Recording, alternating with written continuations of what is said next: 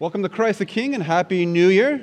Over the next couple of weeks, we're going to think about the subject of worship. I think worship is uh, the most important work of, of the church and probably most, the most important thing uh, we do regardless of uh, church or otherwise. Uh, we're in a bit of a transition uh, in our musical worship. We have an excellent search committee that is diligently searching for the next person to lead us in this important ministry. And I just thought it would be good for us to spend the next couple of weeks together thinking about the subject of worship. So, a simple sermon series over this week, next week, and following. We'll think about why we worship. Next, we'll think about who we worship. Finally, we'll think about how we worship. So, why, who, and how? So, this, this uh, morning, the question that I want to ponder with you is why? Why, why do we worship? Not just you and me, obviously, but why do billions of people around the globe from all times, why, why do we do this thing that we're doing this morning? Obviously, different religions, different settings, different denominations. I'm speaking very broadly about this subject of worship, but we are certainly not alone uh, in our desire to gather for worship. Why? Why did you this morning brave the frigid cold temperatures? Why do you give generously of your time and your, your resources? And, and by the way, you do. It's a very generous congregation of both those things, of your time and of your financial resources. Why do you do it?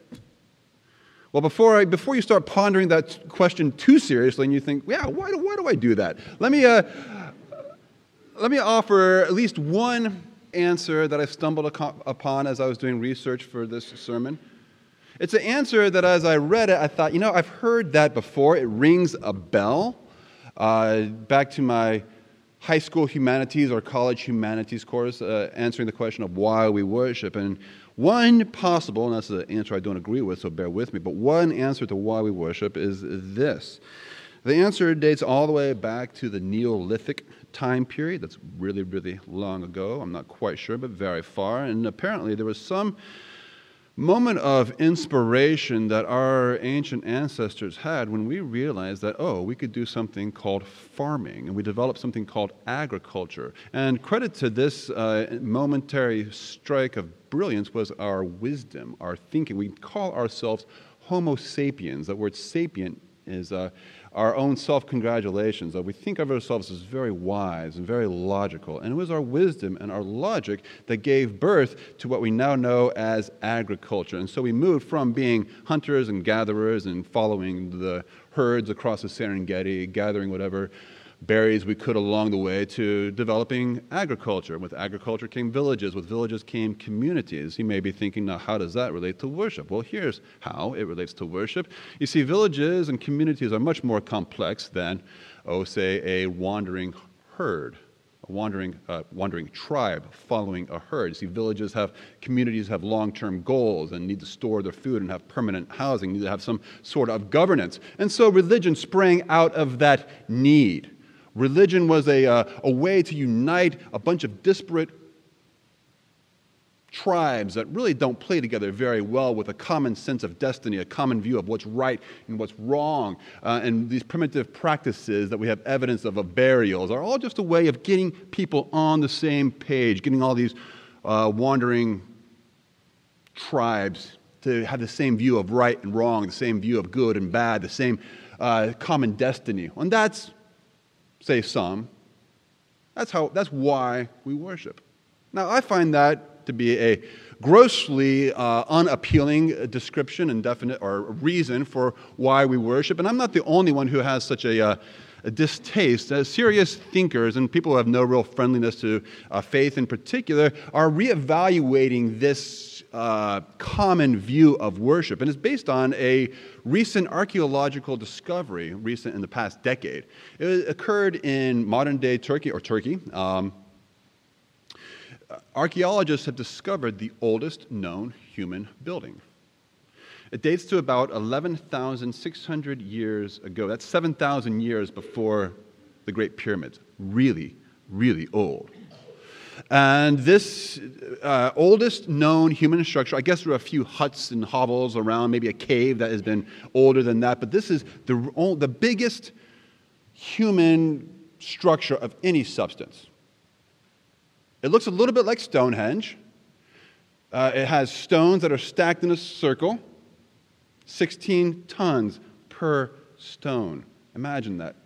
The resources that those people must have had, the limited resource. Imagine the challenge of bringing 16 ton stones and shaping them and fashioning them uh, in a circle.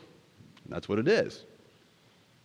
And as you can tell by the direction that this is trending, what, what was that structure? It, of course, was a place of worship, a place where uh, ancient rites and rituals occurred.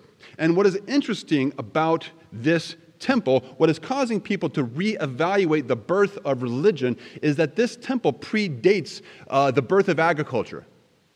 You can follow this if you're interested. Write down the name Charles Mann, M A N N. This is all reported in the National Geographic on the birth of religion, June 2011. Remember the previous story? Well, uh, civilization needed something to unite a bunch of disparate tribes. No, no, no. See, the impulse to worship came first. There's something primal. Uh, there's something uh, inherent. There's something undeniable in each one of us that we are worshipers. You see, worship serves no utilitarian purpose. It does, but instead is an undeniable, unrelenting, and primal instinct that is inherent in each one of us. Why do you worship? Because you're a worshiper. That's why. Homo sapien? Mm-mm. We're not as logical, we're not as reasonable as we give ourselves credit When's the last time you made an illogical choice, having all the right facts in front of you, but that did nothing to help you make the right choice? I can think of a few of my own within the past 24 hours. When have we collectively, as a people, made an illogical choice? Oh, I can think of a few in the past as well. We're not quite as logical as we give ourselves credit. What are we? We're not Homo sapiens, we are Homo adorans. We are man, woman, the worshiper. My dog is not a worshiper. Feed it, water it, take it on an occasional walk, and that creature's happy for the most part.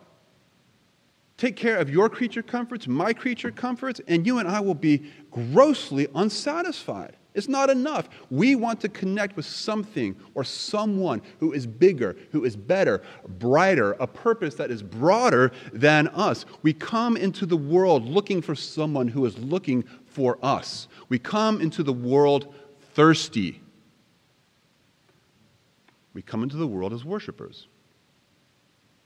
Turn with me to Psalm 42. My soul is athirst for God, a thirst for the living God. I wonder if you've ever been in a place that's been affected by drought. Have you've ever seen a river, riverbed that should be a river, but instead is just that dry, caked soil? I wonder if you've ever seen just a dust cloud blowing across the street. Well, as the psalmist looks out at a dry, parched land, he says, My soul thirsts for God, like that land thirsts for water. We're thirsty. We are all thirsty. And it is our thirst that drives this impulse to worship. You know that the Bible is not really concerned with, uh, with atheism as a, as a danger to your spiritual health. Not really. I can think of one uh, passage in the Bible that really addresses atheism. That's in the Proverbs, in which, somewhat dismissively, the author says, Only a fool would say in their heart that there is no God. No. The Bible's not concerned about atheism. Why? Because you're thirsty and you're a worshiper and you'll find something to worship. What the Bible is concerned primarily is that you and I are going to worship the wrong thing. We're going to find something that is unhealthy, unhelpful to slake our thirst. That's what the Bible calls idolatry. Listen to what author uh, David Foster Wallace says. He wrote this in a commencement speech. Uh, I don't cite him for his uh, convictions on his uh, Christian faith, and that will become evident as I read this. But his observation about you and me is spot on. Listen to what uh, David Wallace says in his commencement speech. In the day to day trenches of adult life, there's actually no such thing as atheism. There is no such thing as not worshiping. Everybody worships. The only choice we get is what we worship. And an outstanding reason for choosing some sort of God or some spiritual type of thing to worship, again, not, not really robust Christian convictions there, but bear with me. The reason for choosing some sort of God is that pretty much anything else you worship will eat you alive. If you worship, again, keep in mind, this is, does not have a strong faith background, but he's just looking at how you and I operate. And this is his observation. You worship money and things, if, they, if that is where you tap into real meaning in life, you'll never have enough. Worship your own body and beauty and allure, and you will always feel ugly. And when time and age start showing, you will die a million deaths. Worship power, and you will feel weak. Worship your intellect, you will feel stupid. We know this already. You know this already. The trick is keeping the truth in the front of our daily consciousness. We are all thirsty. And because we are all thirsty, we are all by nature worshipers. And author David Wallace is right in line with the Bible when he warns of the peril of worshiping the wrong thing. So, what is the right thing? What is the thing that you should I, you and I should worship? Well, the psalmist says, My soul thirsts for what? For who? My soul thirsts for God, for the living God. Now, just a quick note. Note that he is not thirsting for moral guidance. He's not thirsting for the Ten Commandments of this is how you ought to live. He's not thirsting for oh, theological insight. He's searching for what? He's searching for a personal encounter. When can I come before you? When can I stand in your presence? He's thirsty for what we're all thirsty for a real and personal, life changing encounter with a living God. That is the thirst behind all of our thirsts. So, just quickly, have you forgotten what David Wallace suggested that we all know to be true? Are you trying to draw meaning in life through something that will, in the end, eat you alive? I think we all, uh, all do, we all are. But listen to what Jesus says from John chapter 7, verse 37. Jesus says, If anyone thirsts, if anyone thirsts, let him come to me. Let him come to me and drink. Jesus is the water that slakes our thirst. We could go on. He is the food that satisfies your hunger. He is the friend that will never leave you. He is the lover who lays down his life for you. And the whole point of Christian worship, the, everything that we do here, our hope and our prayer as we gather for worship, is that we will encounter him. Just keep that in mind because it's easy to forget. It's easy to think of worship in any number of definitions of what we are doing by what we are doing here. Do we come here to visit with our friends? Sure, fine. Sing a few songs? Great. Hear a good sermon? Fine. But the primary thing, what we are after, and if we're not after this, then we're just wasting our time. What we are all after here is a real encounter with the living God, Jesus Christ.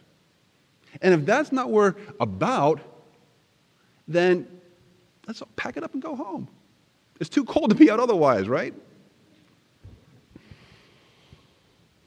Jesus Christ, who is always present all the time, is especially present here and now.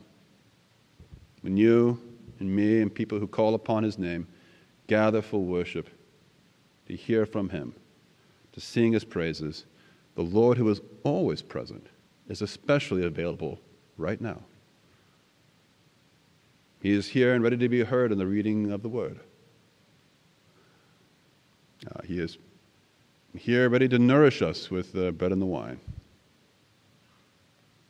He is here and present and living within each man or woman or child that calls upon his name. His spirit is living inside each one. He is here enthroned in the praises of his people. And the primary goal of Christian worship is to encounter him, to satisfy our longings that the psalmist puts so eloquently when he says, My soul thirsts for God.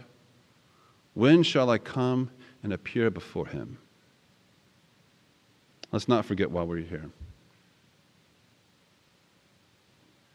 Finally, lest we overpromise and underdeliver, I want us to observe the longing note, the wistful note that is just unavoidable in this psalm as he remembers back to some previous experience. Verse 4 These things I remember as I pour out my soul, how I would lead. Right? He remembers back with nostalgia of some previous experience. He looks at his current situation of long, with, uh, that is unsatisfactory, unsatisfying. Deep calls to deep. Verse 11 Why are you so cast down, O my soul? Why in turmoil? That's a real part of worship as well this wistful, longing, nostalgia. Because it is true that Jesus is here, truly here. It is also true that we will never experience him as we will one day experience him. One day, we, when Jesus returns, we will see him as he is. Now, now we can only see through a glass, see through a glass darkly. One day we will hear Jesus plainly. Now we can only hear him faintly, like that still small voice whispering in the quietness of your heart. One day we will feast at a table, at a banquet. Right now we have a small piece of bread and a sip of wine. One day we will worship fully. Listen to this description of worship in, from the book of Revelation, chapter 14. The author writes I heard a sound from heaven like the roar of rushing water and like a loud peal of thunder. The sound I heard was like the harpists playing their harps, singing a new song. One day, our worship will have the power of thunder the intensity of rushing water, and the tenderness of a harp. We've never heard that. One day we will. Right now, the best we can do is half heartedly lift our untrained voices. But one day, we will see clearly and hear plainly, feast fully, and worship fully as we experience Jesus Christ perfectly. For now we must do with a sip of water. One day when Christ returns, our thirst will be satisfied. So let me conclude with just a few diagnostic questions that we can ponder. The question is not what are you are you worshiping? Of course you are. Are you thirsty? Of course you are. The question that we must ponder is the question that David Wallace posed. What are you thirsty for? What are you thinking about when you're not thinking about anything? What are you worshiping? Remember the biblical wisdom that author David Wallace expressed when he said, You must be careful what you worship because worship the wrong thing and it will literally eat you alive. Secondly, what are our expectations when we come here? I find that so often our experience can, tends to match up with our expectations. You come to church to, again, in fellowship, sing some songs, meet with a few folks. Or do you come here like that psalmist came? When shall I meet before God? When shall I stand before the living God? And while our experience of Jesus now is only a pale shadow of it, what it will one day be when he returns, nonetheless, he is here now, speaking through his word. I wonder, can you hear him? He is nourishing us through the bread and the wine. Will you receive him? He is still enthroned upon the praises of his people. So let's continue to worship him.